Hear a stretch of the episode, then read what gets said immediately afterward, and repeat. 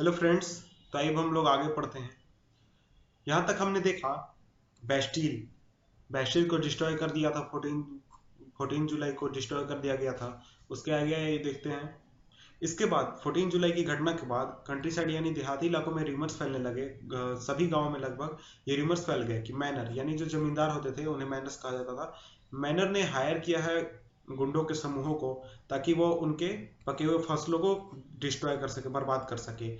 इस डर से जो पेजेंट्स थे, बहुत सारे डिस्ट्रिक्ट में, बहुत सारे इलाकों में फौज या फिर पिचवर्स लेकर चटेव को अटैक कर दिया। यानी चटेव जो ग्रामीण किले होते थे, उन्हें चटेव कहा जाता है। चटेव को अटैक कर दिया। उन्होंने वहाँ से ग्रेन्स लूट लिए और वहाँ जमे हुए, जमा किए हुए ग्रेन्स जो थे, उन्हें, उसे लूट लिए और सभी डॉक्यूमेंट्स को जला दिया। सारे डॉक्यूमेंट्स को जलाकर खत्म कर दिया। उन डॉक्यूमेंट्स में रिकॉर्ड्स ऑफ़ मेमोरियल ड्यूज थे, यानी लगान संबंधी रिकॉर्ड्स थे। इस, इसके बाद बहुत सारे नोबल्स अपने घरों को छोड़कर भाग गए। अपने घरों ही नहीं, उसमें से बहुत सारे तो उन्होंने देश तक छोड़ दिया। दूसरे देशों में जाकर उन्होंने शरण लिया। और अपनी जनता का पावर देख के रिवोल्टिंग जनता का पावर देख के लुइस सिक्सटीन ने फाइनली नेशनल असेंबली को रिकॉग्नाइजेशन दे दी। और उसे पावर्स दे दिए। और उसने एक्सेप्ट किया कि अब उसके पावर्स पर कॉन्स्टिट्यूशन का लिमिट लिमिट होगा और नेशनल असेंबली उसको हमेशा रेगुलर चेक में रखेगी। 4 जुलाई 1789 की रात को असेंबली ने एक एक्ट पास किया जिसने feudal system of obligation and taxes इसको अबॉलिश कर दिया। और क्लर्जी के लोगों को भी मजबूर किया गया कि वो अपने प्रिविलेजेस को खत्म करे, अपने प्रिविलेजेस को हटा ले। तीर्थ यानी जो धार्मिक टैक्स होता था, उसे हटा दिया गया। और जो चर्च द्वारा लैंड्स, यानी जमीनें एक्वायर की गई थी, उन सभी को सरकार ने कब्जा कर लिया। इस, इसके बाद, इसके रिज़ल्ट के रूप में गवर्नमेंट के पास करीब दो बिलियन लिवर्स का प्रॉपर्टी आ गई। अब इसके बाद आइए देखते हैं टॉपिक है France become constitutional monarchy France क्या हो गया? अब कॉन्स्टिट्यूशनल मोनार्की हो गया। यानी वहाँ पर कॉन्स्टिट्यूशन का शासन हो गया।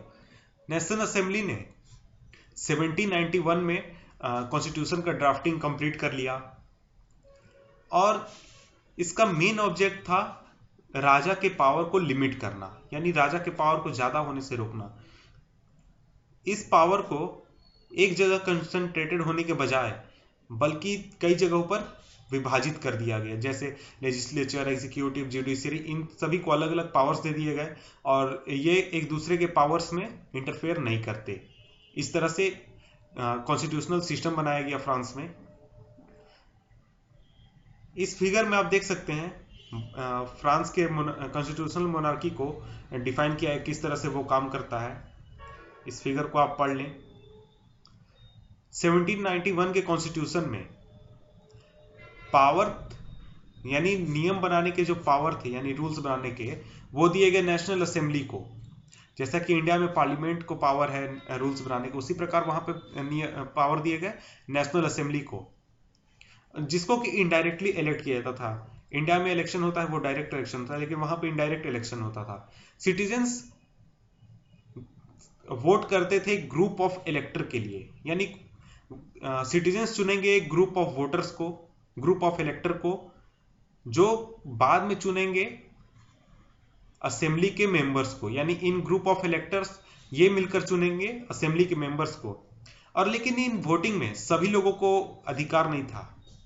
कुछ लोगों को अधिकार ही था, करीब जिन लोगों की उम्र 25 वर्ष से ऊपर थी और जो टैक्स पे करते थे, तीन दिन के लेबर चार्ज लेबर वेज के बराबर, यानी जो उससे कम टैक्स पे कर रहा है, वो वोट नहीं दे सकता। है उसे एक्टिव सिटीजन नहीं कहा जाएगा। एक्टिव सिटीजन वही कहलाएगा जो तीन दिन के लेबर वेजेस के बराबर टैक्स दे रहा है।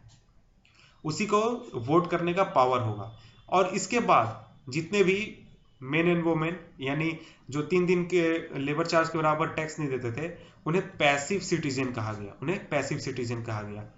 अगर आप इसमें पार्टिसिपेट करना चाहे मतलब कि अगर कोई इस इलेक्शन में पार्टिसिपेट करना चाहे मेंबर ऑफ़ असेंबली के रूप में तो उसे टैक्स पेयर के हाईएस्ट ब्रैकेट में होना ज़रूरी था, तभी वो इस इलेक्शन में पार्टिसिपेट कर सकता था।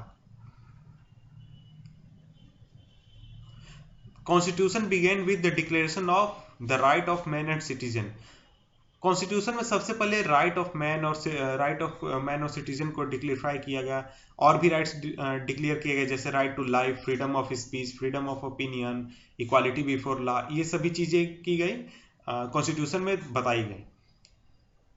और इसको natural and inalienable rights के रूप में रखा गया। ये सभी व्यक्तियों के साथ बिलोंग करती थी बाय बर्थ यानी जो भी जन्म लेगा फ्रांस में उसके साथ ये राइट्स ऐड हो जाएँगी। उसके साथ ये राइट्स जुड़ जाएँगी। ये स्टेट की ड्यूटी हुई कि वो हर सिटीजन के नेचुरल राइट्स को प्रोटेक्ट करे, ऐसा कॉन्स्टिट्यूशन में बताया गया। यहाँ देख सकते हैं, यहाँ पर right of men and citizen यहाँ पर दिया गया है, उसे पढ़ लें आप, आपको काफ़ी हेल्प होगा। इसके आगे हम पढ़ेंगे नेक्स्ट वीडियो में, तब तक के लिए गुड बाय